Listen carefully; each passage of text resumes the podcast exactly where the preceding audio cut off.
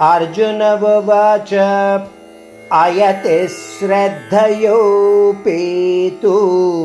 योगाच्चलितमानसः अप्राप्य योगसंसिद्धिं कां गतिं कृष्ण गच्छति। कच्चिन्नो भयविभ्रष्टः